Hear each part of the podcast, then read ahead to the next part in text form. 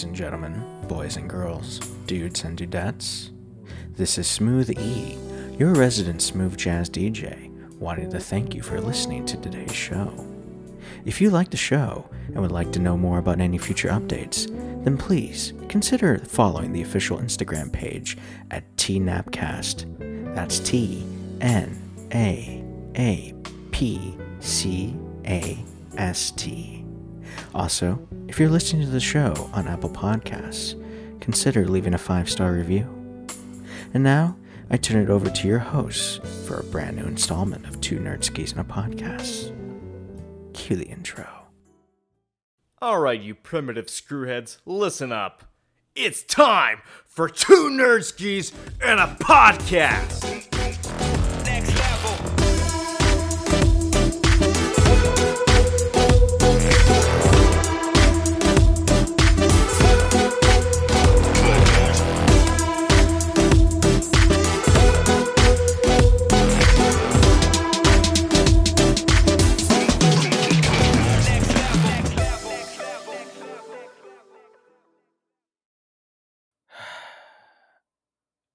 Let them fight. And welcome everyone to a brand new episode, installment of Two Nerdskis and a Podcast, the show where two nerdskis come together, talk about everything that's pop culture and entertainment. Um, that intro could have been a lot better. um, I'm one of your nerdskis. This is Eric. This is Jeff. Uh, welcome everyone to our very first installment of the Legendary Verse, where we're going to be talking about uh, the three movies that are leading up to Godzilla vs Kong because we really want to talk about Godzilla vs Kong, and uh, I think it's been a long time coming since. Uh, when was the first fight uh, that they had, dude? It was back in 1962. So 1962. Yeah. this is the rematch 59 years in the making. Yeah, it would have been better if it was next year, to be honest, because it could have been sixty years. You know, that's even bigger of a wait. But um, but you know, it's time, and the movie's almost here, so let's get into it. But you know, what? before we get there, um, so I had not brought this up to you before, but um, this was brought to my attention uh, yesterday, as of this recording. So um, I want to bring up a little cautionary tale if you will. Not okay, not a cautionary tale, but a cautionary warning. So, so yesterday I wake up, I'm getting ready to go to work, and I see this email that it's pulled up. It's sent to me from an, a Eugenio Wargling. I am not sure I pronounced that name right, but um, headline or subtitle or subtext or the title reads, "Hi Eric, let's join forces to grow two nerdskis and a audience." and I'm like, uh, don't you mean and a podcast audience? But okay, so here's what the email says. Hi Eric, my name is Eugenio, and I read I reach out because of your podcast, Two Nerdskis, and uh again, forgets to bring up the podcast part. I am the founder of Audry, where we help podcast creators part, partner up with each other to grow their audiences jointly. We've been building a free platform, 10 uh 10,000 members or 10,000 plus members to connect like minded creators cross promotion and partnerships. And we would love to have you and two Nerdskis and uh, again on board. And so, how this works Audry helps you, by the way, Audry spelled A U D R Y. Audry helps you team up with creators for collaborations of any kind. On the platform, you find the tools to network in your niche to talk to the right person on the other side. Ultimately, it's up to you who you work with. You keep full control over your content and the way you collaborate. Sounds pretty good, right? But immediately in my head, I'm like, the red flags are just blaring. That I'm- sounds I'm- like the shadiest shit I've ever heard. exactly. I'm so, hearing this. I'm hearing this for the first time, and this oh no, I waited. I waited till this recording to bring this up to you. So I wait. I later went online to look up Audry, and they're like, "Yeah, so like this scams uh, plan is to like find like podcasts that are like up and coming, like ours, and then they just take full advantage and they just pretty much destroy you from like the from the bottom down, and it's really, really, really uh, fucking absurd that this shit happened. So, um, What's his name? and for anyone, Audry? Is that what is that, is that what yeah, you said his A name was? U D R Y. That's the site's name. Um, All right. so Uh, just l- well, anyone uh, associated with aforementioned company, uh, go fuck yourselves. but yes, I, I I wanted to bring this up because, um, as as content creators like ourselves, you know, we want to be able to reach as many people as we can. We want to, you know, create our brand, and we want to like build ourselves up to a point where, um, everyone, or at least you know, a good amount of people listen to our show, and we have fans, right? And We do. the point the point is is that you know you you don't you don't just randomly take offers like this you have to like work for it. And then once you have a good size following or whatnot and you feel like you have enough people to support you then maybe those people will reach out. That's more appropriate to me. That probably isn't the best way for me to discuss this or to bring this up but I, that's how i feel like you know? Like so build your brand up. Don't rely on good opportunities like this or too good sounds too good to be too true opportunities like this because you never know how like quickly scammed you can get.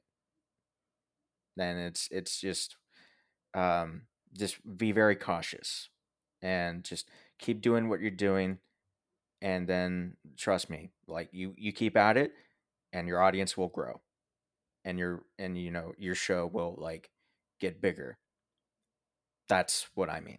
So you know hard work will eventually pay off but something like this is just really shady and i caution everyone who's starting a podcast or anything to like just be cautious do some research. I'm lucky that i was able to catch this um before i ev- i'm i'm lucky that i was just i just saw the the red flags right like right from the beginning but still i'm i'm i can't say the same for everyone else that's my point so um yeah just just be very cautious in the long run but do you have any thoughts on this besides go fuck yourself Hmm. I mean, all I can really say is, you know, not too far off from from what you were saying. You know, just do your own thing and you know, create your own brand. You know, don't uh, you know, kind of going off of what uh, what you were saying. Just uh I don't know, cuz I'm I'm always in favor of the entrepreneurial spirit and I don't know. Any uh even networks like this that are legitimate, I don't trust them personally. Uh you know, cuz there's there's been numerous uh scandals with companies like that. Uh oh absolutely what was that what was that big uh YouTube network uh that um i know what you're talking about wasn't chris stuckman involved with them Yeah, it was Defy Media. yeah Yeah. wasn't smosh also like Yeah, Smosh got this Smosh got caught up uh in a bunch of that crap. Um trying to think who else. Um there were quite a few but those are at least the big two that i know of yeah, and there were uh there were definitely multiple uh channels that were that were affected by that because of their terrible management. And I think that kind of put things into perspective for aspiring creators.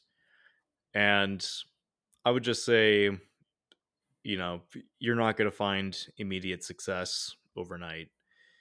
It's going to take time. You're going to have to grind.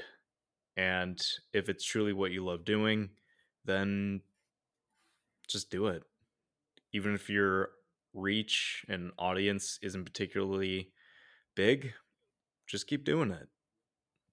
You know, if if it brings purpose to to your life, have fun while doing it. hmm uh, you know, you shouldn't you shouldn't do stuff like this just for the sake of growing, uh, just, just for the sake of internet fame. You know, because I feel that takes out the meaningful purpose of hmm talking about what you're passionate for.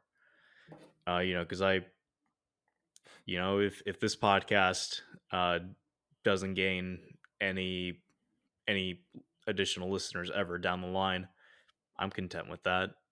You know, because I I just I like kicking back, chat, chatting with my friend about movies and stuff. I think that's what truly, really matters is that, I mean, sure, it'd be nice to make money off of this, but that's ultimately not our goal. I mean, our goal, our ultimate goal is to eventually one day be filmmakers. Um, I mean, I went to film school for it, but I've always enjoyed movies and television. Um, I know Jeff, that's his been his goal his entire life. Mine only for maybe hmm, I don't remember how many years, but it, it was definitely like my junior year of, of high school, um, or maybe it was it wasn't my ultimate goal, but then I went from an English major to a filmmaking major. Um, but um, the point is, is don't if you're doing this just to get fame and money, you're really kind of doing it for the wrong reason too. And so uh, you've you- you've heard you probably have heard multiple people who are creators filmmakers um, actors stars all those people say don't do it because of the money do it because you enjoy it money's nice but um, do something you love because you truly give a shit about it that's that's what i would say but yeah, I didn't think we were going to go so deep on this, to be honest. I'm just, but yeah, it, it's just, just do what you love because it's what you want to do.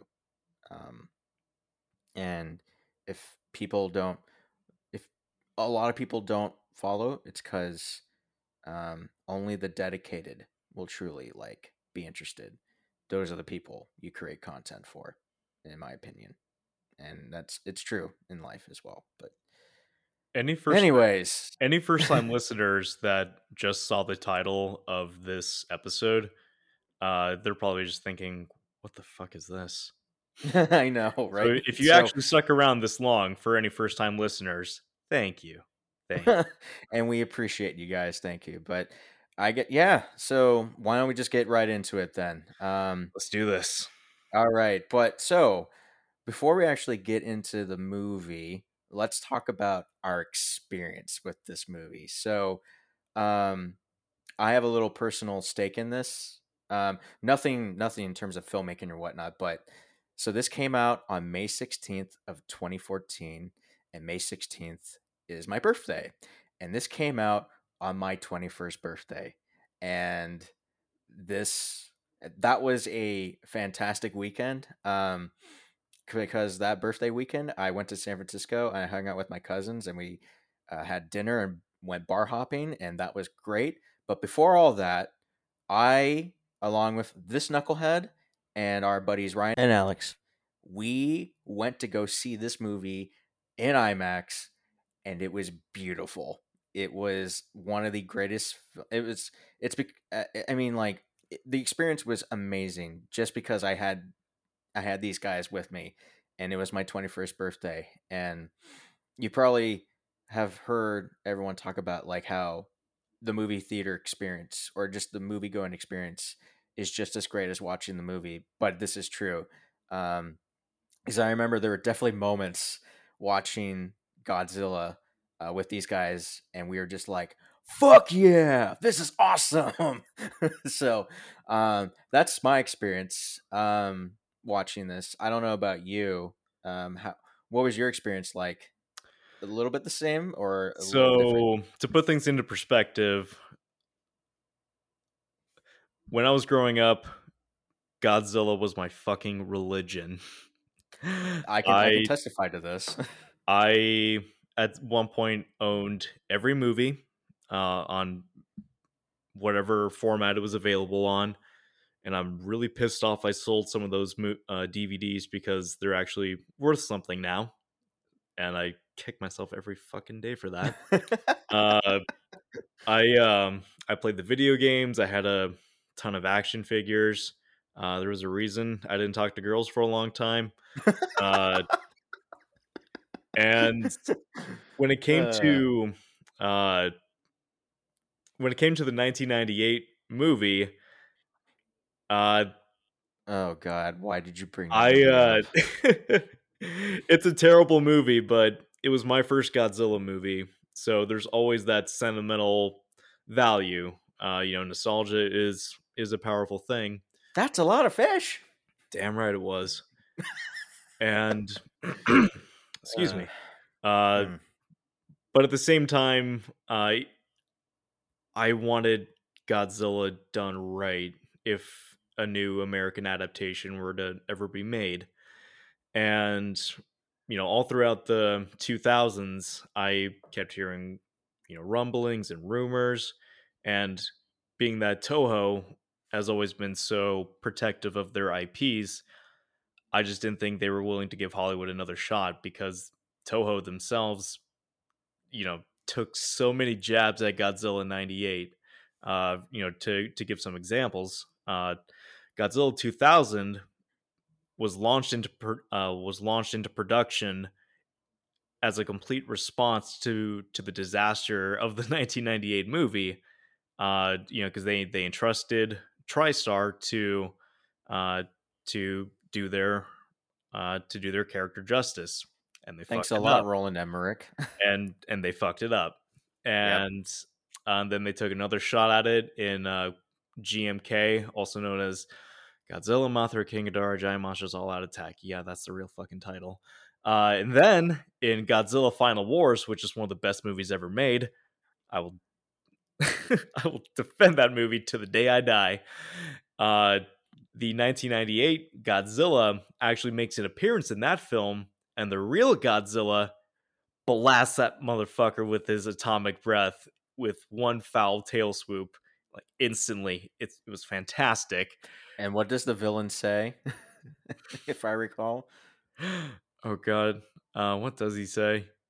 I think it was something along the lines of like, I knew that tuna eating uh, that tuna eating uh, lizard was no was no good or whatnot. Oh god, that's right. By the way, All I know is that I remember was it Final Wars, national treasure.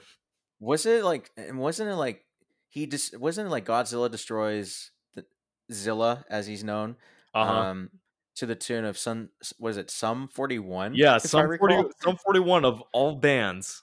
I, I like Sum forty-one, but I never expected to see them or to hear them in a in a Toho Godzilla movie. We'll get to uh, Godzilla Final Wars in good time, but that's Yes, just a will. little that's just a Um, little taste of what to expect. But But yeah, so um, uh, so for a while, I just figured it's one of those movies that will just probably never get made, and then Gareth Edwards was announced as a director, and then the project kept moving forward. And once I got an idea for the approach they were taking this movie, I got really fucking excited. And well, here's where I got really excited. hang on, hang on. When, I, I ain't done yet. I ain't done yet. This, this is story time from Jeff. And then I see that first trailer, and that is still one of the greatest trailers I've ever seen. I was gonna say that trailer. uh, That's what I was ultimately gonna get into. That first trailer, um, and then at the very end, when Godzilla roars, oh um, my god. oh, that was so beautiful. Um, there's a I so back when I used to be on Snapchat. Gross. Remember Snapchat, kids? Remember when it was actually an app for a change, like a social media app, and now it's I don't know what the fuck it is now, but um, so there's a Snapchat video of me um lip syncing to Godzilla's roar. and it's fucking epic. Remind me to send you this video later. Um I I can't wait to hear see what your reaction or like listen to your reaction as you typed it or whatnot. I'm looking forward to this. I'm afraid. it's honestly it's pretty corny, but um It, it's it's stupid, but I I enjoy it. And I remember I shared this with uh, a couple a couple people we know, and uh, they're just like they fucking loved it. Actually, I think it's on my Facebook, and I think it's on my Instagram too. So I think if you if you like take the time to scroll through all my shit, you should find it. Um, and to anyone who does find it, I am aware that I spelled commercial wrong. so just bear with me here um, on that. But so, anyways, yes, that first trailer was fucking. That first trailer alone was just oh, beautiful. And so I remember when tickets went on sale, I'm like, okay, dude, I'm getting tickets. Um, you better get tickets too. We're going to that like advanced screening on Oh, the yeah. day the day before, and um, I got the tickets. I don't know if I paid for. I know I definitely paid for my ticket. I don't remember. Did you? I don't know if you paid for your ticket, um, or if I paid for everyone's tickets. I do not recall. But all I know is that it was such a religious experience. Um, I still have the pictures from when we went. Um, I think. Um, I think I've seen them recently, and I saw my hair, and I Oh, died. dude, your hair was so inside. your hair was so like um I'm I'll, I'll just put it this way, you were going through a phase. I think. Yep. That sounds about right.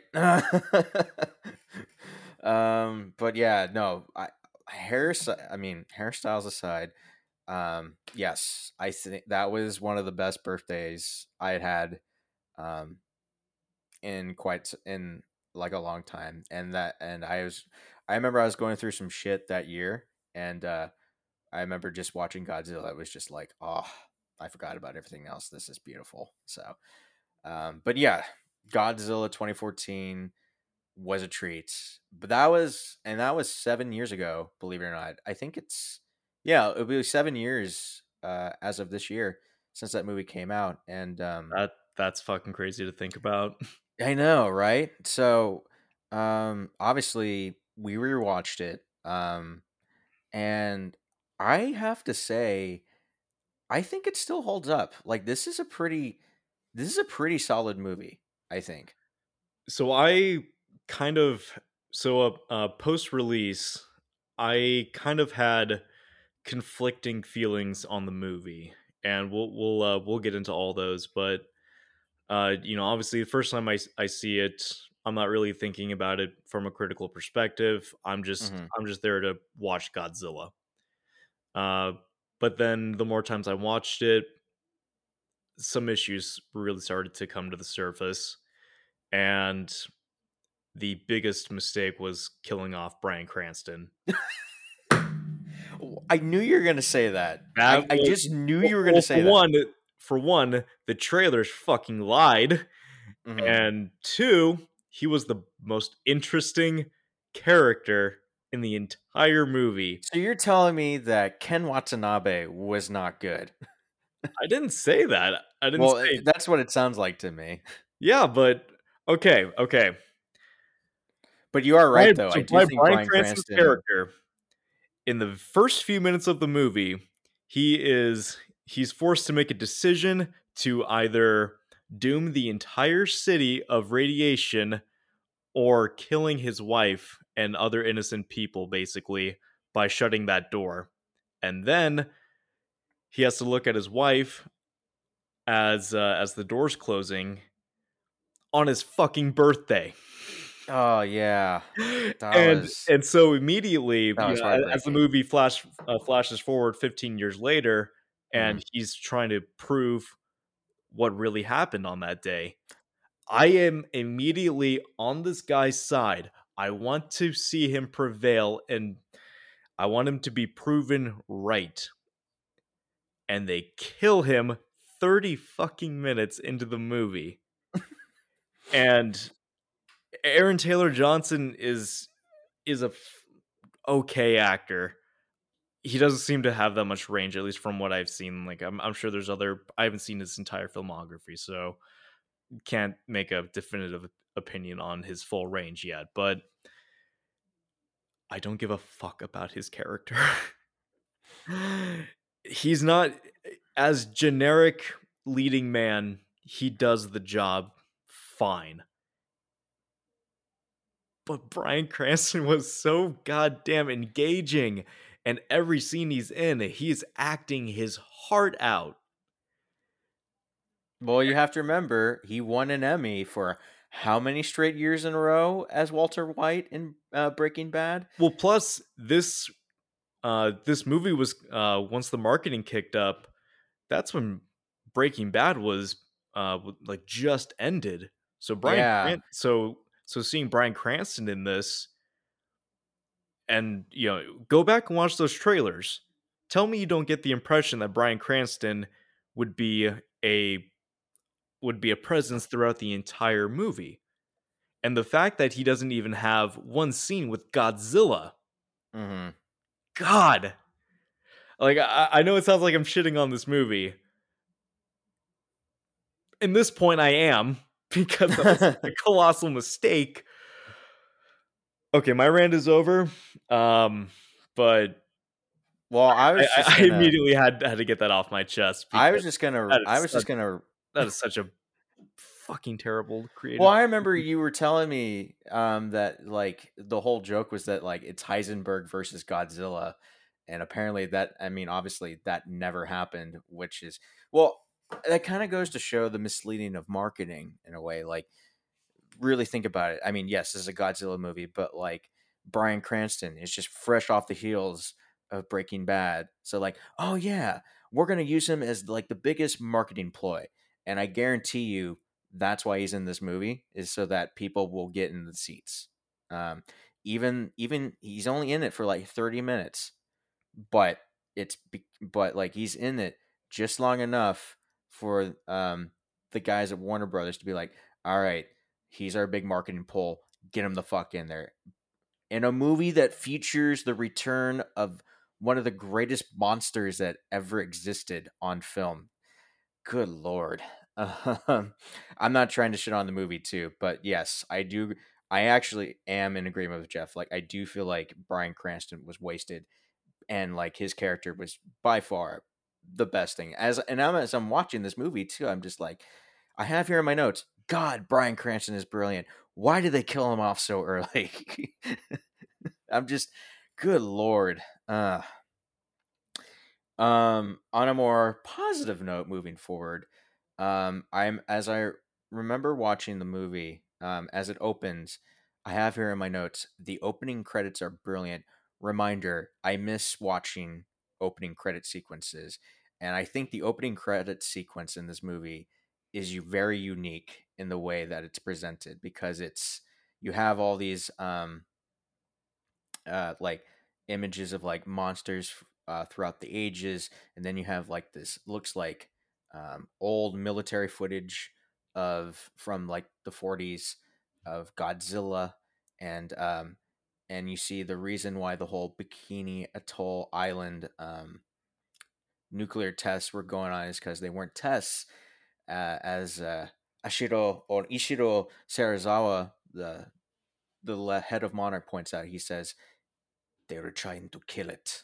Um, and that's a horrible accent by the way but uh, but yeah i really enjoy that opening credit sequence and along with alexander uh, desplat's score oh i think uh, okay one of the best parts about this movie is alexander desplat's score um, i don't know if you're in agree with me but like listening to his score especially for the main theme and then for um, i didn't want to bring this up yet but like fuck it the halo drop the the music for that bit holy fuck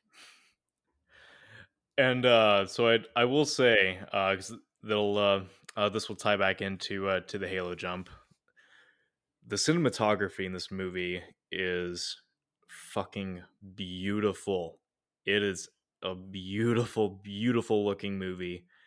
What I uh, what I appreciate most is uh, is how Gareth Edwards directed all the scenes with with the monsters for the most part, it's filmed, uh, you know, from low angles, from uh, you know, from a human perspective, to Mhm. really sell the the the weight and the sheer size of of these creatures and it's like uh uh yeah i have in my notes uh, some of the different perspectives they get uh one of uh you know when they do mask povs and looking at uh you know looking at the monsters from a distance uh you know there's that uh there's a school bus full of kids as they're driving away and uh the cameras inside of the inside of the bus with the kids as Mhm. godzilla is about to bust through the bridge This is on the Golden Gate Bridge, right? yeah, and Yeah. it uh, it does such a great job at putting you in the situation and being that the uh being that Godzilla is such a lumbering force of destruction and uh, just really takes his time with his movements. It uh it really sells the weight and uh I- I will say that uh that's one of my mild nitpicks with the monsterverse movies going for- forward is that they didn't really they weren't really consistent with that i don't think uh Mhm. the movements of you know i mean fast movements for kong is you know is perfectly understandable but in king of the monsters uh i don't know they they weren't able to capture the weight uh that gareth edwards uh, was able to capture uh capture so well in that first movie. But with um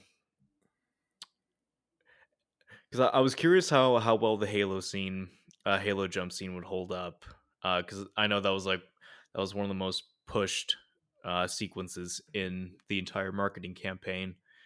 And part of me was thinking it'll it would just be you know one of those over overhyped sequences that uh didn't really deserve it. Mhm. But i will say it uh damn that was gripping It is a re- I- it is pretty thrilling, especially so oh sorry, especially no no no I, I just just going off your point yeah it is really gripping how like when they jump off and then like you see from so it so aaron taylor johnson's character his name is ford right? So you see it from his perspective as they're like you know they breach the clouds it's all rainy and then all you see are the flares you can't really see godzilla you can only see his giant scaly skin and then like the flares lighting it up um, as they're being fired up from the ground and it, it just the way the choir the the thrilling choir of the score is played in the background um, along and there's not really that much sound either. You just hear that choir and you're just like holy fuck. And the like i'd be fucking terrified too well, if, the way if i uh, was in his shoes the way that they uh you know they have the lightning going on in the background and uh as they're breaking through the clouds it you know at one point it looks like they're literally jumping into hell yeah. and then as i got as, that sense too. as the clouds clear you just see san francisco which burned to the ground and it's it's so ominous. Dude this is i feel bad for by the way when you we brought up the golden gate bridge earlier and i just thought to myself like god that bridge cannot catch a break because like it got fucked up in x-men the last stand it got fucked up in a bunch of other disaster movies and here's godzilla just wrecking the shit out of it unfortunately again. I'm just like holy shit. San francisco can't catch a break with its most famous mo- uh architecture. Oh boy. I'm gonna get a lot of slack for that unfortunately. Um i i think eh, do you want to talk about the rest of the cast? Because i mean sure we did talk about the best actor in the movie but i because i'm thinking about it now and i haven't the last time i rewatched king of the monsters was when it first opened but like i think for me the better the this movie has the better acting has the better characters. I do feel like there isn't a lot of character development in here but i do feel like the better characters are in this movie and i think it's better paced in here and i do think that um I, I compared to Godzilla King of the Monsters, I give a shit more about the human characters here than I did in that film. At least that's my at least that's where I stand on it. I don't know how you stand on it.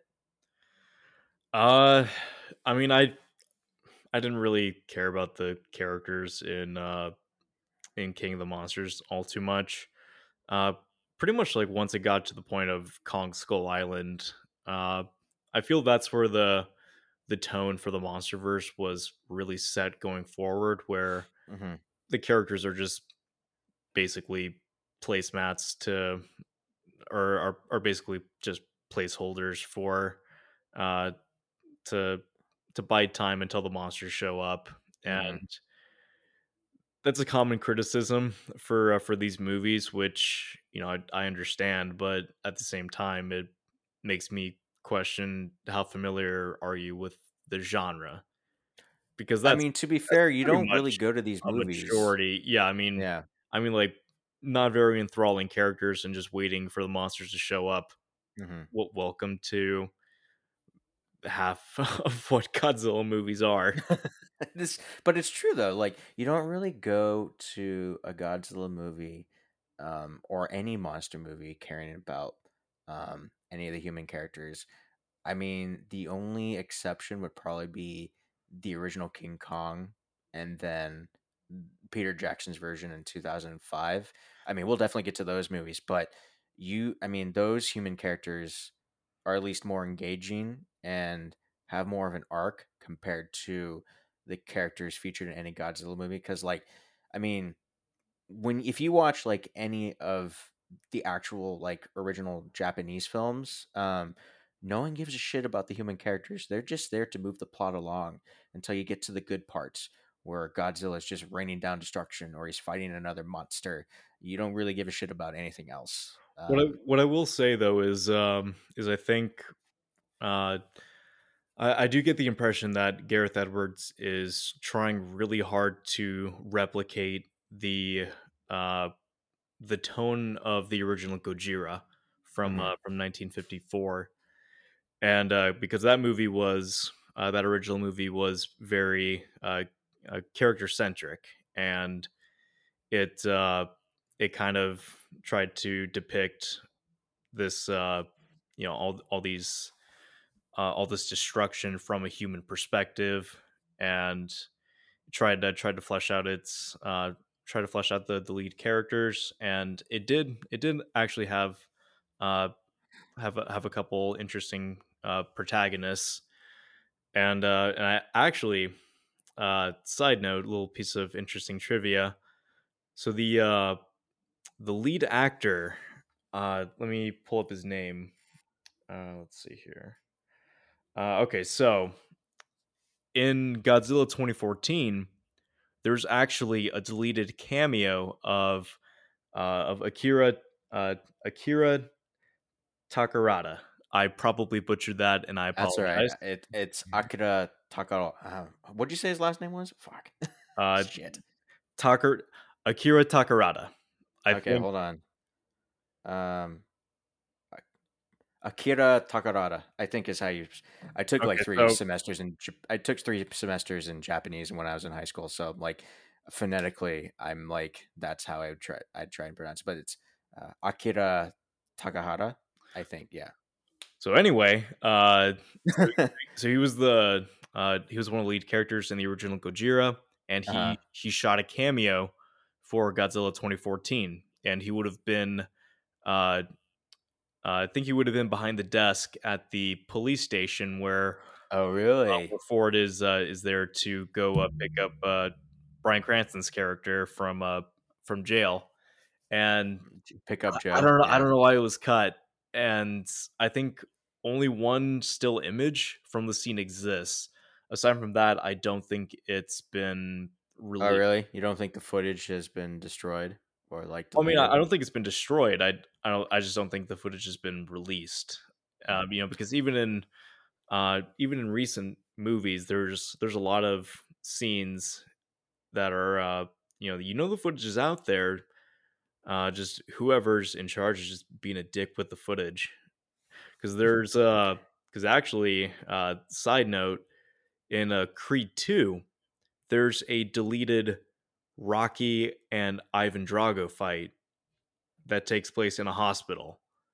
There's B-roll footage, uh, or yeah, there's a uh, BTS footage on YouTube to show that it exists, and there's a bunch of still still frames, but the scene's never been released. Wasn't a deleted scene on the Blu-ray, nothing.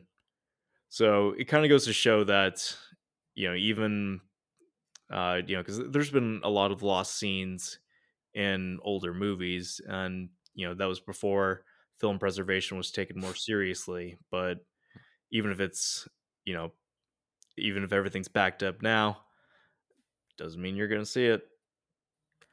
Um, I was gonna point out. Okay, aside, I don't mean to take another detour, but um, as you're saying this, and I was listening to it, but um, I was going through the Wikipedia article for Godzilla 2014, and I looked at Bryan Cranston's like portion. The very last sentence of his casting portion of the cast is says, Despite his positive opinion on the film, Cranston would later opine that killing off Joe Brody early was a narrative mistake. End quote. Boom. See, even Bryan Cranston acknowledges that. But Okay, you know what? You know what would be amazing if uh post credit scene of Godzilla versus Kong, Bryan Cranston's back. oh my god, Fuck it, why not? Come up with a bullshit explanation later. That would get, that Uh. would get so many people pumped up because that would because that would honestly fix the Mhm. biggest like probably the most glaring flaw of Godzilla 2014. oh my god. um, I kind I want to talk about the rest of the cast for a second. So you mentioned a- Aaron Taylor Johnson. Um, you know, eh, whoever. I mean, you mentioned that. You know, he's not. He's serviceable as a leading man, but obviously, you know, he's been in a bunch of other stuff. He was obviously uh, the namesake in the movie Kick Ass. Um, I've at least seen the first movie, and that's pretty crazy. That movie, but um, I haven't seen the second one. I hear the second one's complete shit. Second Um, one's awful. I I'll take your word for it. Um, Ken Watanabe as Doctor Ishiro Serizawa. Um, I like. I did not. I knew that Serizawa was the name of the doctor who comes up with the. Was it the? What was it? The hydrogen bomb or the carbon dioxide bomb The that kills Godzilla? Destroyer. Oxygen bomb, the oxygen destroyer bomb that kills Godzilla.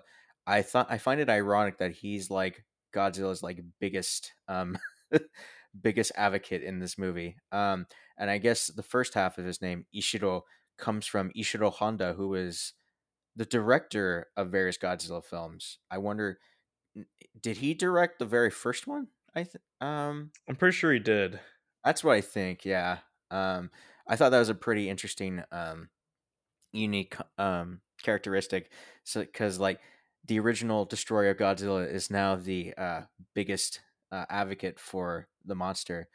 Um, we see that we have Elizabeth Olsen as Elle Brody. Um, she plays Ford's wife. Um, I have here in my notes, um, and it just says one year later, after Godzilla is released, Aaron Taylor Johnson and Elizabeth Olsen go from a married couple to superpowered siblings in Avengers: Age of Ultron. I was just like, I just like, wow, that's quite the switch. Um, I actually think. What? What was that? Oh, this is awkward. Yeah. Actually, side note, I did read that like Elizabeth Olsen was really hesitant to do the role of Scarlet Witch in that movie. It's only because she found out that Aaron Taylor Johnson was going to be it. She's like, "Okay, I feel more comfortable doing this." Um and so I'm like, honestly, I'm glad that she's um that she did the movie cuz like uh, I mean, obviously right now WandaVision is um huge and as of this recording like um it's 9 like 22 in about 3 hours the series finale of WandaVision is going to air. I'm probably going to I'm definitely going to be watching it after we record this, but um just thought I'd point that out there. Um the rest of the cast is kind of like whatnot. You have Juliette Binoche as Binoche as Sandra Brody. She plays the wife of uh, Joe and the mother of Ford. And dude, her death was so it was so heartbreaking. And you're right; it's very much the it's very much the Star Trek uh, scenario of the needs of the many outweigh the needs of. I mean, the needs, yeah, outweigh the needs of the few. Um, and it's just so heartbreaking. You are so correct on that. Just seeing her have to unfortunately die so that millions of others don't die, and uh, it you can see you just see the both the looks on their faces and the way she's telling him, like, take care of Ford, just take care of Ford, and he's like, oh. Bryan Cranston, why did they kill you off so fucking early? God damn it! So I think Uh. uh, being that we're almost 45 minutes into a Godzilla centric uh, episode, uh, maybe we should actually talk about Godzilla. Yes, let's get into it. And um, So, real quick, here's my quick question for you, um, Jeff. Do you remember how many minutes Jaws exist? Uh, Jaws is seen on film in the very first Jaws. was it like six minutes? Yes, I thought it was seven minutes, but um, Jeff, how many minutes does Godzilla show up in this movie? Like 10 minutes? I thought it was seven, but the amount of time that Godzilla every t- as I watch this movie, I'm like the amount of time Godzilla has in this movie is about the same as Jaws. I feel like, and I'm just like, ah, that's kind of disappointing. But when he's on screen, ho ho ho. See, because I before going into this movie, I uh, I watched uh, Gareth Edwards' previous film Monsters, and right away I kind of got the impression that was the movie that we were gonna get. You know, more character focused, probably gonna be uh, probably going to have minimal use of Godzilla, and so at first I was able to accept it, but on repeat viewings what just really sucks are the constant cutaways because let me let me say this godzilla's first buildup is one of my favorite scenes ever When he first when he emerges out of like uh, the Pacific Ocean and he Yep. gets uh, he, the he way lands on Honolulu Beach, because but well, well hang on hang on No, no, I, sorry. I, I'll let you go ahead. I was just like, I was going to say something else, but go ahead. so like i said i grew up on godzilla godzilla was one of my biggest obsessions and so seeing seeing him portrayed so respectfully was one of the most surreal moments and i will never forget seeing seeing that scene for the first time on on an imax screen. Like my my jaw was dropped. I had the dumbest fucking smirk on my face just because i i couldn't believe what i was seeing. And after that incredible buildup, once the flares are shot off, after that giant wave comes through, and you just really get the the size of this creature. That's what she said. And That's right. You heard him just drop it. That's what she said. I couldn't resist because I have the mind of a fucking 12 year old. Uh, But after uh, after this incredible build up, and uh, there's that really intense sequence of uh, Aaron Taylor Johnson on the uh, uh, was it like the the, the monorail, yeah, it was a and monorail. once the once the power comes on, they're heading right towards the uh, right towards the the Muto. Uh, We'll Mhm. talk about that that thing in a sec, and uh, and then once it knocks one a helicopter out of the sky, it blows up a bunch of planes at an airport, and everyone inside is screaming, and then Godzilla just stomps, and everyone is dead silent. And then the I was going to say, I have here my notes. but then the camera pans up, revealing Godzilla. He roars. You're like, yeah, fuck him up, get him, get him. Cut. Yep. I was a little dis- I was very disappointed too, but I was going to say in my notes, it's like when everyone in Honolulu goes silent upon seeing the king, I'm like, that says a lot because, um, I mean, sure, you're terrified to see this Muto um, just cause rampage and EMPs, but the moment you see a god show up, everyone's gonna be like, "Oh shit!" hmm and so I think, uh, in terms of the constant cutting away, I feel you could you can do that once. You know, just to uh, you know, you want your big epic reveal shot for Godzilla, but you you want to keep the fights, uh, you know, uh, you basically want to say that towards uh towards the end of the movie. Fine, whatever.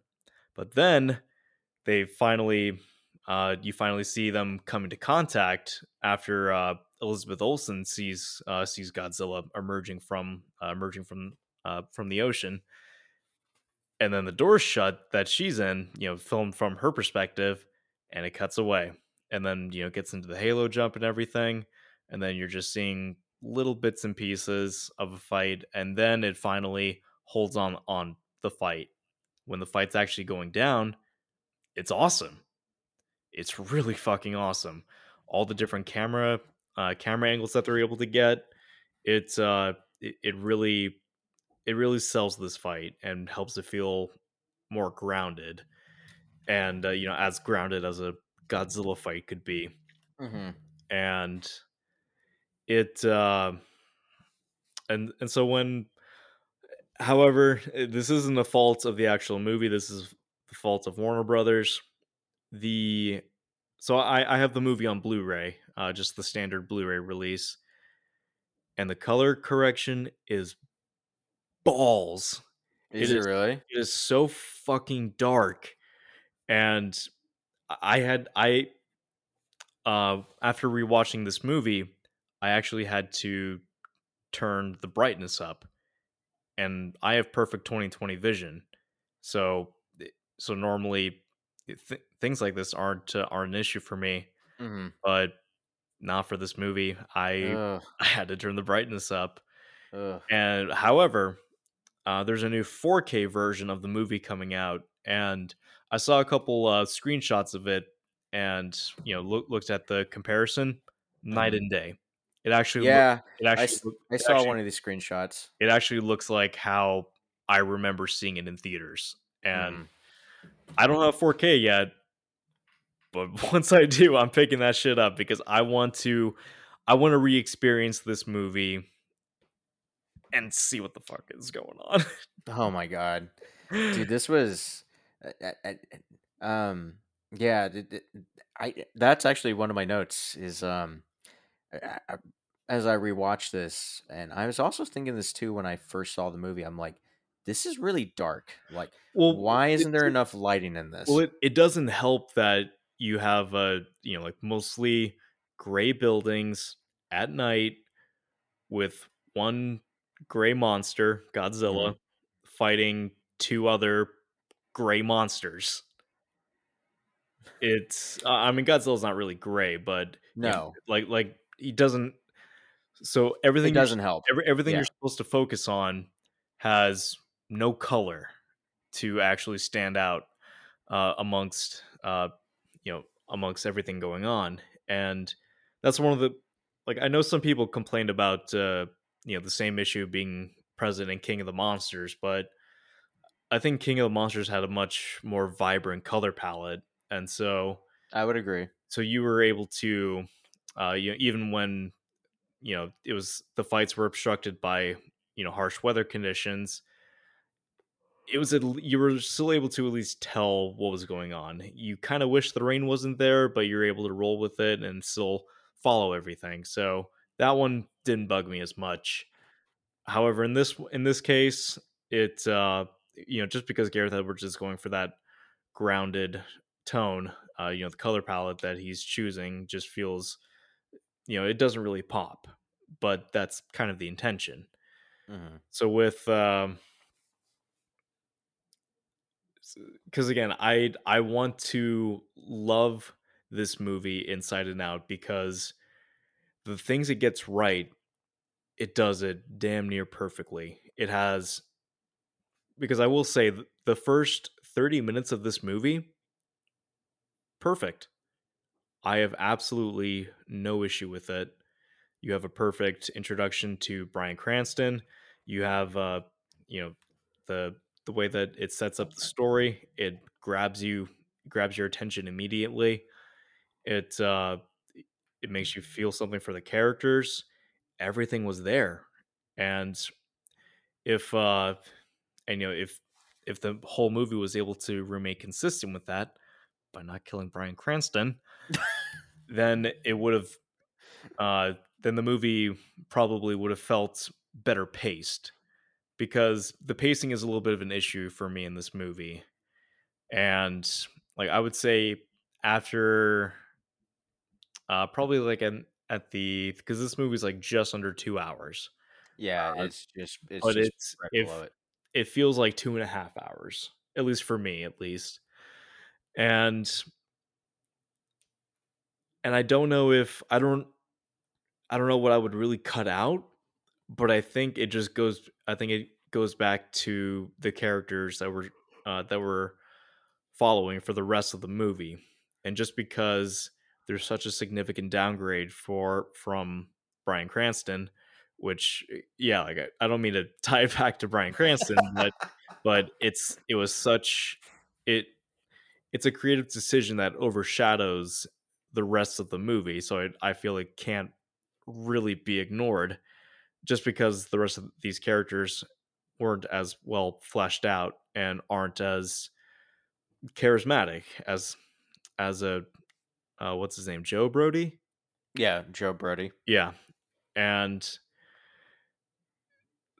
when you're when you're following protagonists that just they're fine but they're not getting but they're not uh you know you're not as concerned for, for their well-being you start to feel the pace a little bit more and at that point you're just waiting for godzilla to show back up and then when you're being dick teased with fights for a couple of times it kind of weighs on your patience a little bit but then once the fight gets back into full gear cool right back into it. So there's just that 20 minute period where it uh it just really drags but once godzilla gets gets to the city you know that's where i feel the movie picks up picks his pace back up.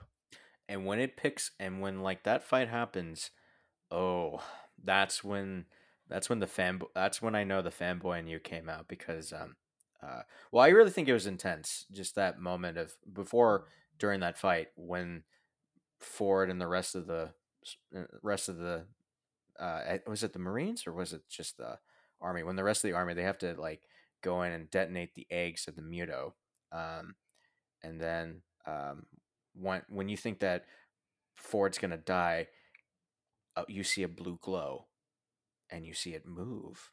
It's his tail, and then you're like, "Oh, It's coming! It's It's coming! coming! It's coming!" And then Godzilla just unleashes an atomic breath, and you're just like, "Ah!" oh my because god! we were everyone was did it! waiting They for that fucking did it! because they fucked that up in godzilla 98 and we Oh yeah. we didn't Do you know why? They get a didn't even atomic have one.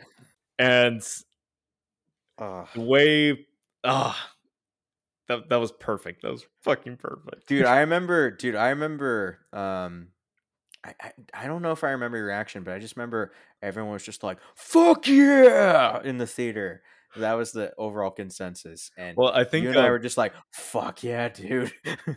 From what I remember, I think um, once the the blue light was hitting uh, Aaron Taylor Johnson's face, everyone knew what that meant, and so people kept people were starting to the clapping was building up right there, and then the moment everyone lost their shit, and it was amazing, and even more so Godzilla. let's get hold on hold on let's not let's not get there yet let's wait um this review is already all over the place anyway. oh yeah i know i know but le- before we get there why don't we actually talk about the mutos um because those are the real because like the end the how they die is how we should um connect back circle around to it but um how do you feel about the mutos in this movie um at, you know the the villain monsters of this film And they're fine. It, it's generic as fuck. It just looks like they looks like they just made a few design modifications from the Cloverfield monster. i was gonna i have here um i didn't write it down but like i just remember like when that first um so they feed off of radiation and so like that first one that showed up like 15 years before uh the present day um they went to the they went to the nearest source and they just like just encased themselves and um was feeding off the radiation and then when it hatched i was just thinking of like fred ward from tremors 2 going like well whatever's going to come out of it it's not a pretty little butterfly speaking of tremors so at one point um, they're following the destruction. So like the second Muto is in Nevada and it's making its way to San Francisco. And um, at one point they are in Lone Pine, California. I I'm saw that. like- I'm like, are graboids going to show up at some point? Where are you, Kevin Bacon? oh my god, no! Where's Kevin Bacon? Fred Ward? You need fucking Michael Gross. Like, come on, guys. Just maybe you'll add some. Maybe you'll add some much needed like uh spice after losing Bryan Cranston. Jesus Christ. Actually, yeah, like Oh. make that the big twist of the movie. That yeah, fuck it, this is connected to Tremors. But yeah, seeing Lone Pine, California, I'm just like, oh, please let there be graboids. Obviously, that didn't happen, but um, and then as the big fight leads up, as the big fight leads up, um, Dr. Serizawa says that ever famous line that's now been synonymous in so many memes: "Let them fight." And boy, does that fight go down because it, one of the big highlights of that fight was like obviously the atomic breath, but like Godzilla just smacking a bitch with his tail. You're just like, fuck yeah. there he goes with the tail. Um I I highly appreciated that. And so so um let's so now uh Ford, I was gonna say Brody, but technically that's his last name. So so Brody, so um he takes the nuke or whatnot. He's gonna um take it out to sea. Um uh, the Muto, the final Muto is um well he Godzilla killed a Muto by like smashing it, like whipping it with its tail, and then like it lands on like some it lands and it's impaled on like some like scaling or some roofing or whatnot, some leftover like uh, rubble, um, and it dies. So like the way, so you think Brody's gonna die because uh, the Muto is chasing it, but then Godzilla, despite being heavily injured, takes that Muto and why don't you take it away from here, Jeff? Godzilla then uh, grabs that motherfucker by the jaw, takes a deep breath, right down that motherfucker's throat, and it was And you just- beautiful.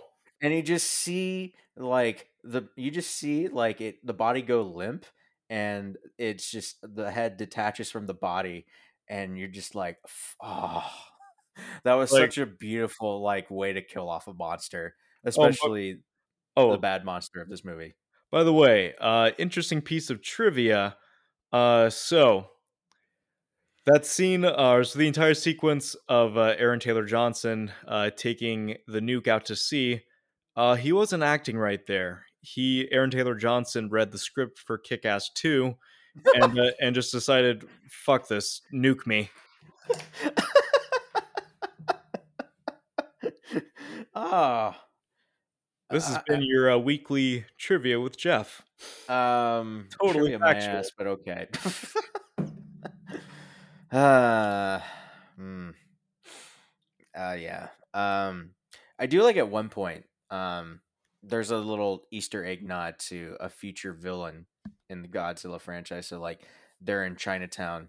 Uh, this is going back earlier. So like they're in the rubbles of Chinatown, and so like after the eggs have been destroyed, um, you see a dragon head like in a pub. Oh, I I giggled like a little fucking dork because because it was already crazy, crazy enough that a new Godzilla movie made in America was even being made, let alone being made with tremendous care and respect under the character. Mhm. But the prospect of Ghidorah coming in, oh my god, my my mind was just going crazy with possibilities, and we'll we'll get to we'll King get to that in a couple episodes or in a couple installments but And actually, on um, uh, it was on my, uh, I think it was my second or third viewing because I saw this in theaters like four times, and uh, uh, right when they're going through, uh, so they're they're in the abandoned city that they presume to be, you know, covered in radiation, and Mhm. uh, once uh, once Joe and Ford go back to their old house, it's back uh, in japan yeah Ford Ford is uh, uh, sifting through his room and has a little tank that you know I think he had like uh, uh actually he had something in a in a cocoon oh i wasn't even thinking about that and if you look really closely in the uh, uh, at the bottom of the tank, spells Mothra. I did not notice that. I caught I gotta go that, back and and I so no no one else in the theater caught that, and I I snickered to myself, and then I got a couple awkward glances, but it was worth it. I gotta, I gotta, I gotta relook at this for a sec. Um, the fuck, that's gonna blow my mind.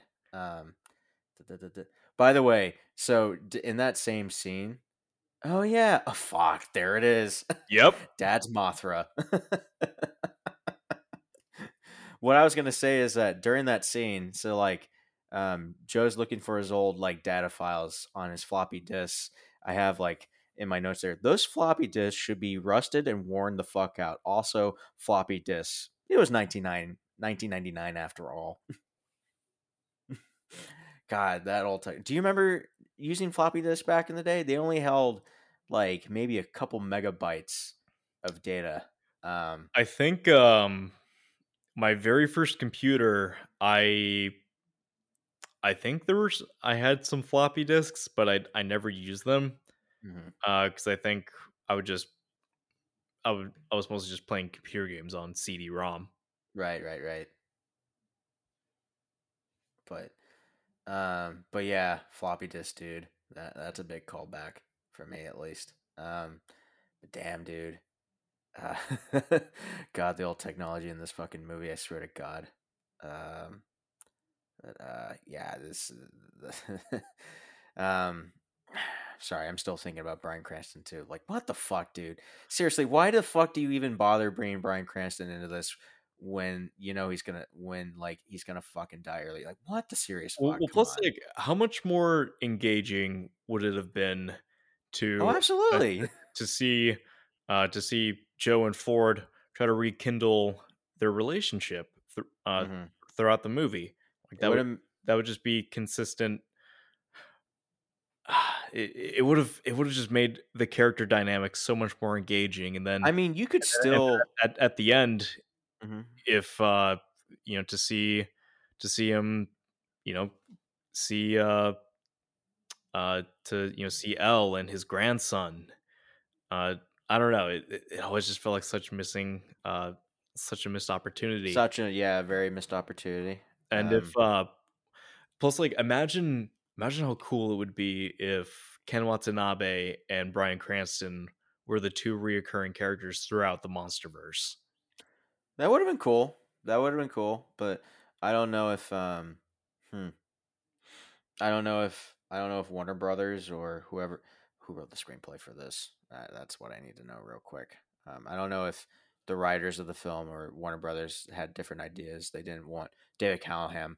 Um, that's who the writer was. I don't know if um, no ba- Max Borenstein wrote this fucking he Matt, uh, and then David wrote came up with the story. But the point is, is like I guess Warner Brothers obviously had much different plans for this. Um, obviously, in this case, which is upsetting because you could it really you really could have had a really different story dynamic the story definitely would have been much better as a result um like for all the reasons that jeff said um you could i mean after like 15 years of um just joe joe being kind of a conspiracy theorist trying to figure out what was going on and then you know his son has moved on uh, from past it only for uh, him to realize dad was right all along there is something going on and then to just kill him off that um it could i mean like just uh, just that realization alone that uh, his father was right and then like had he not been killed off you are correct you totally could have built upon creating a new like father son dynamic of rebuilding their um, relationship and um, obviously warner brothers had different plans aka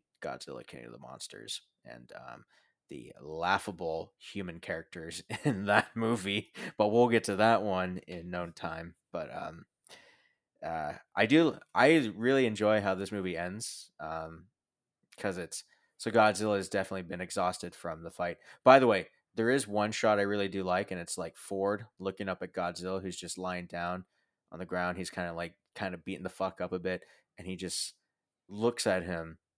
Godzilla just looks at Ford, and Ford's just looking up at him, just in kind of in awe, really.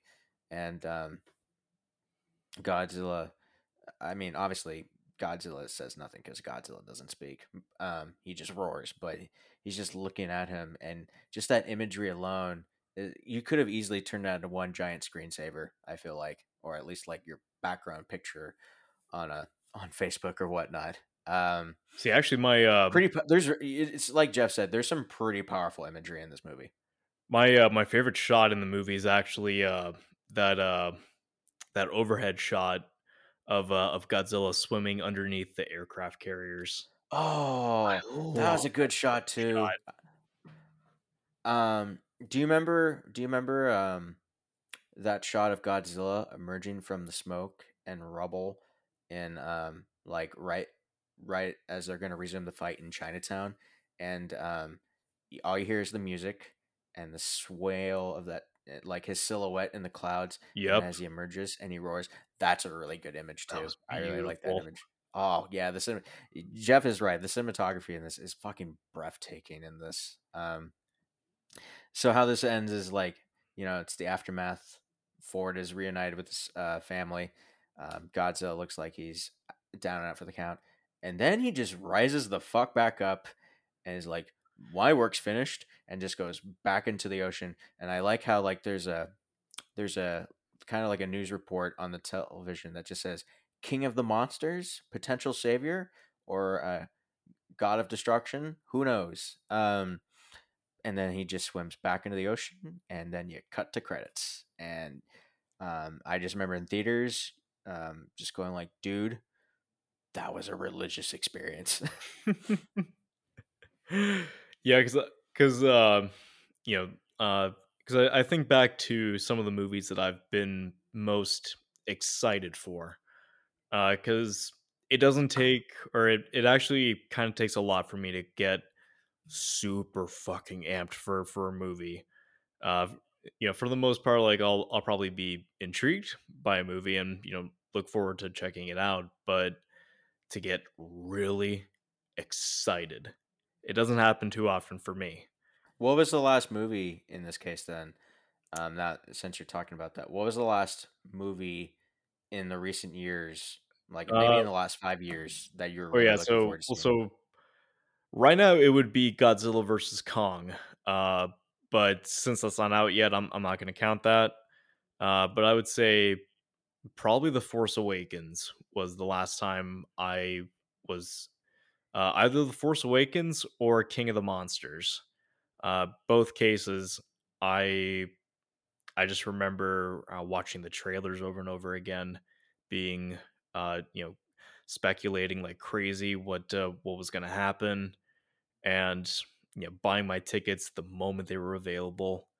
I uh one of those severely disappointed me in uh as time's gone on uh i'll let you uh, take a guess which one that was and the other one was just I remember you told me the other one, you told me you were fucking stoned out of your mind or and you're just like you're going into it and you told me like, dude, I had a fucking blast.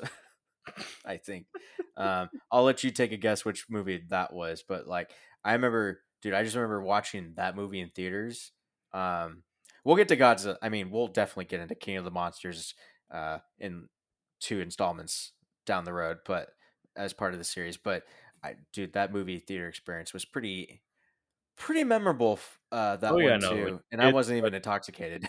because even with um uh you, even I don't despite smoke anymore though. But, even uh but despite my gripes with uh fucking liar uh despite all my gripes uh with with the movie it's still one of the one of the coolest theatrical experiences i ever had because oh yeah, it Mhm. it's fucking godzilla it and and you could tell that gareth edwards had tremendous respect for the character you know because i was watching some uh uh some behind the scenes videos uh from uh from this movie and just hearing hearing the way that he wanted to approach the character how bad he wanted to get it just right and because the 98 version was treated so carelessly.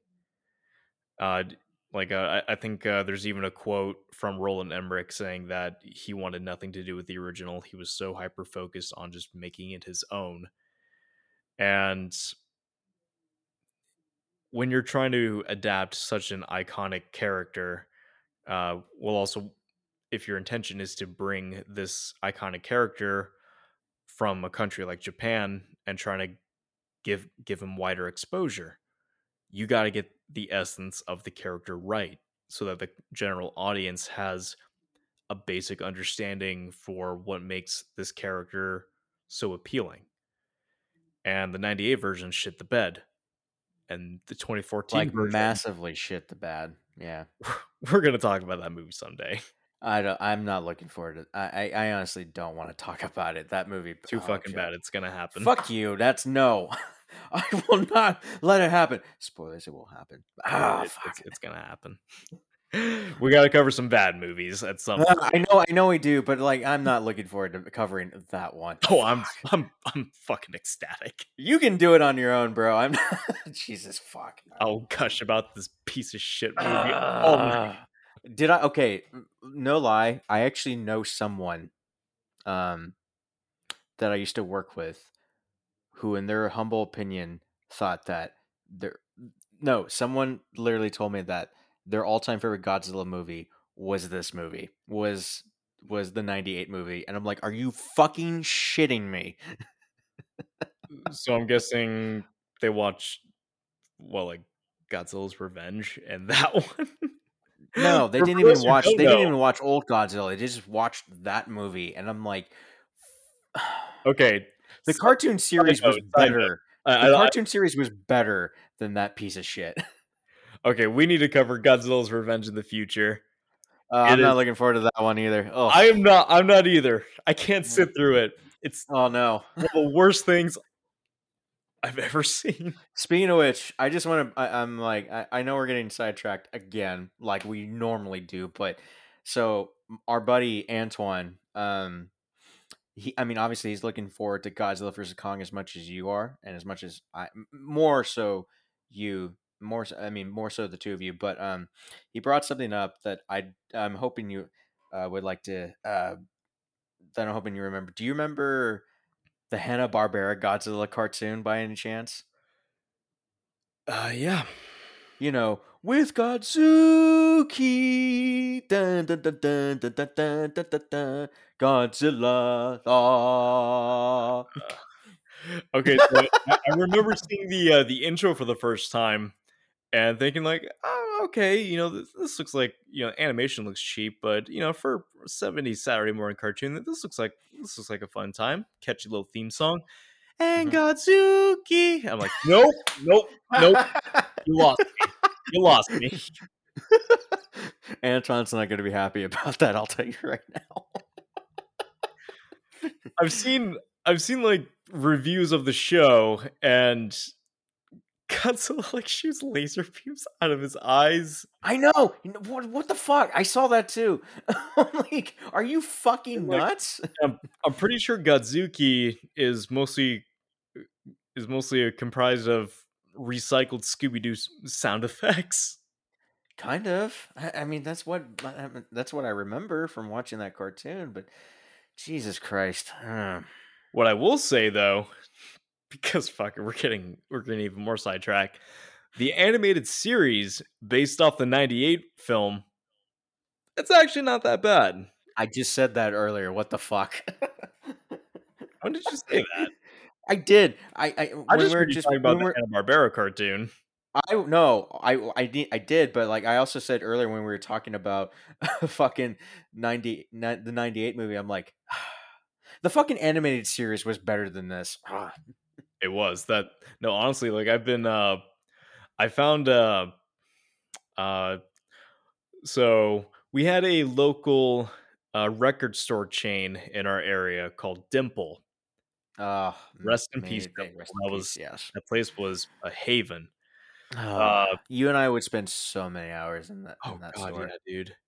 And the uh when they were closing down, uh, you know, like I just I tried to swoop as many movies as I could, and actually got some amazing deals. But one of the best finds was the complete animated series of uh, you know, of the Godzilla uh, Godzilla '98, and I got it for like two bucks. Oh, really? Oh That's yeah, pretty good. yeah, because I think the uh, yeah, I think it was originally like you know four ninety nine or something, and at that point of the closure, it's like yeah, fuck it, everything's like Wasn't like everything like on it was like- sale or like fifty percent off? at that point it was like sixty or seventy.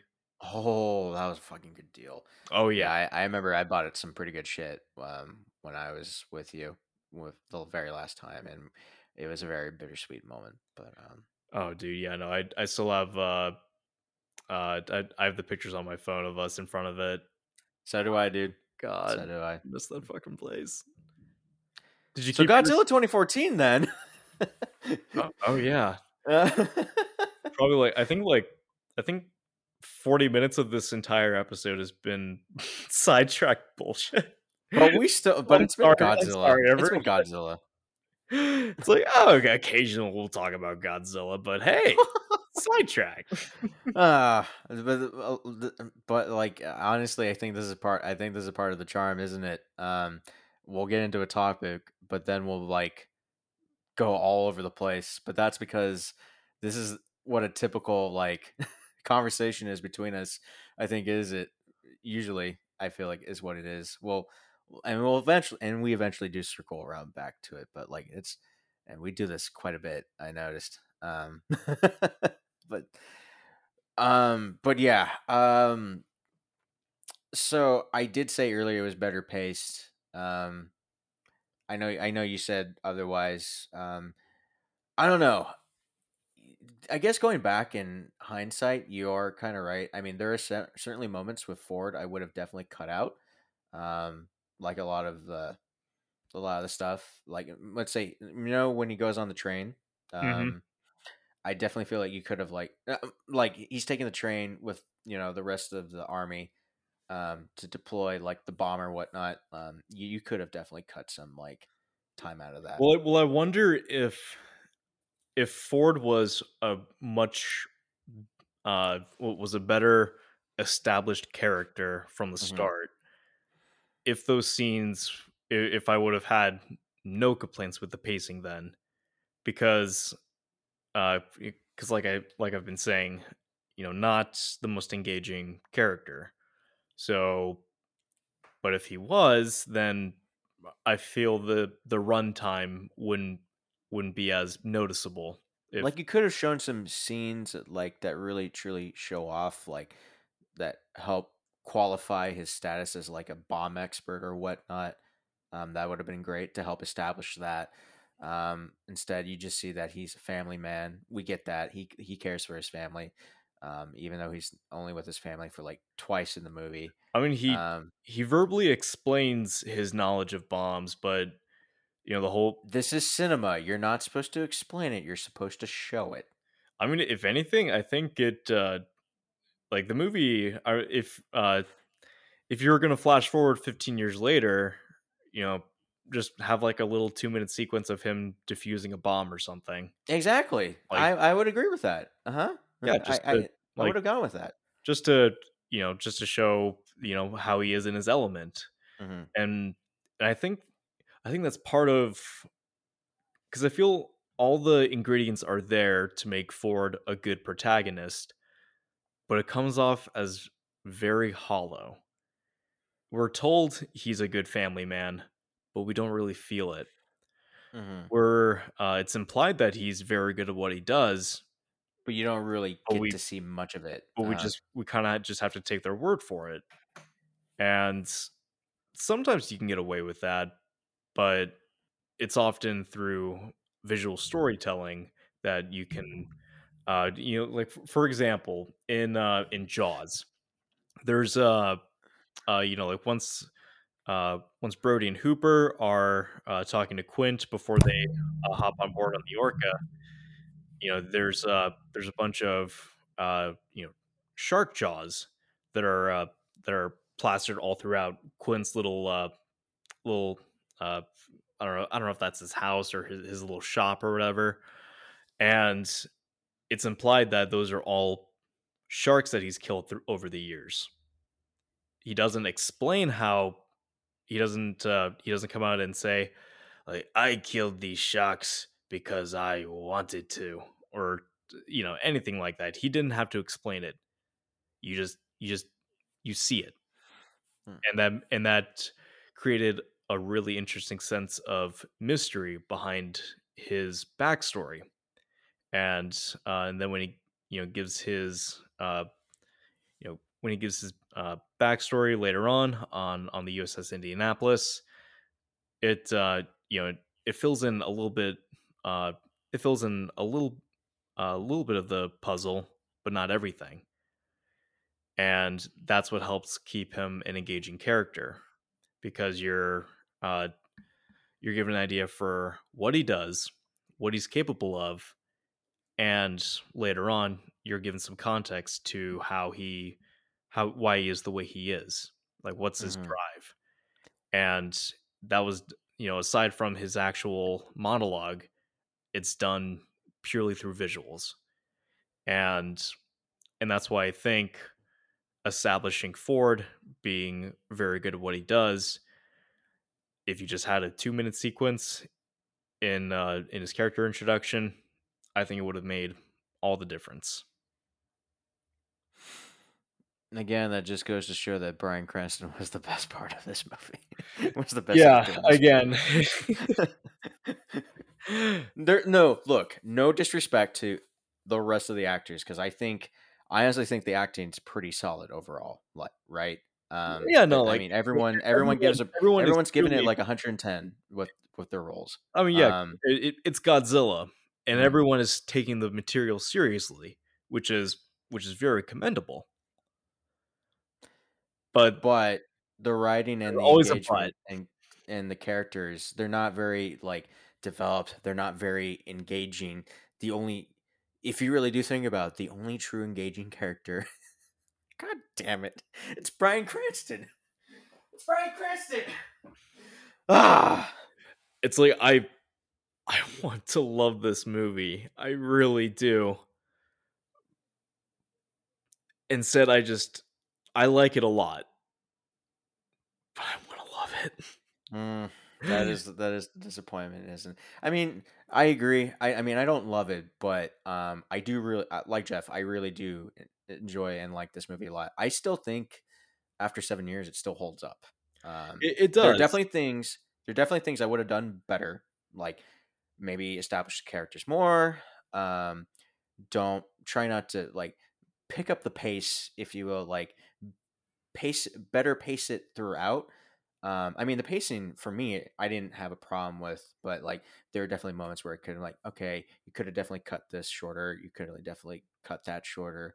Um, like the character, you, you could have made the characters more engaging, having, like we said earlier, have more of a like the father and the son uh, rekindling uh, relationship, the rekindling of that relationship uh, be at the forefront. Um, I, I- like again, it really just goes to show that Bryan Cranston really was the best character. You're gonna find out. So yeah, that's the moral of this story, folks. Bryan Cranston's the best character in Godzilla Take a shot 2014. every time we've said Bryan Cranston. Uh, Bryan Cranston was the best character. Bryan Cranston was the best character. Bryan Cranston was the best character, and they're dead. I'm sorry, guys. Sue him, not me. Hey, you did this in Tremors 3, all right? Where you, where you were going like back to perfection, back to perfection, back to perfection, back to perfection, and they're dead. And you're like, there's audio proof of me showing, saying that, uh, yeah, take a shot every time we say back to perfection. So take a take a shot, or just down your shot every time. Actually, I think I Every uh, time we mention Bryan Cranston, I have a, for God's sakes. actually in my desk drawer. I had like a mini bottle of Captain Morgan. Oh my God, did you really? Uh, Uh, well, hmm. since I mentioned it, I'd be kind of a bitch move to not drink any. So, fuck. uh, but so overall um i i think for me it, i mean jeff has pretty much pointed it out like he really wishes the this movie. I mean, we both. It's fair to say that we both do like this movie a lot. Um, we definitely feel like it could have been approved on, but I, I you know what, I do apologize. I I cut Jeff off at saying that like I think this movie still holds up, but so I'll let you finish that thought. Debating whether or not to take a shot at this Captain Morgan. Uh, da, da, da, da, da, da. Fuck. I do this for the art. Uh, See, folks, that's another part of that uh, discussion too earlier about um, like you do it for the art. Um, have a drink along the way too. Ah. uh, Ooh. I'm sorry, I'm just laughing. You son of a bitch. Ah. that burns. Uh, yeah. Anyway, um, what were we talking about? I was just saying. I was saying that I still think after seven years, this movie still holds up. Yes, it's for what it does. Um, for what it does right, it fucking nails. It nails. It nails the atmosphere. Uh, for the most part, it it nails the tone. It perf- it nails Godzilla.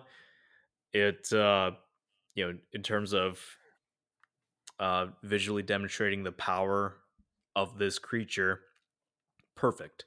Gareth Edwards directed the shit out of this movie, and he really does a wonderful job with this. Uh, with this, and I think uh, when it comes to showcasing sheer size and scope of something, Gareth Edwards is one of the best out there.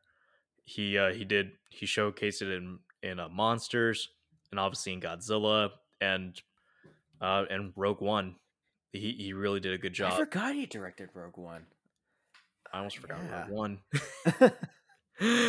and um and so so I definitely think he's one of the um when it comes to handling large visual effects uh driven movies, he's he's definitely one of the better ones out there.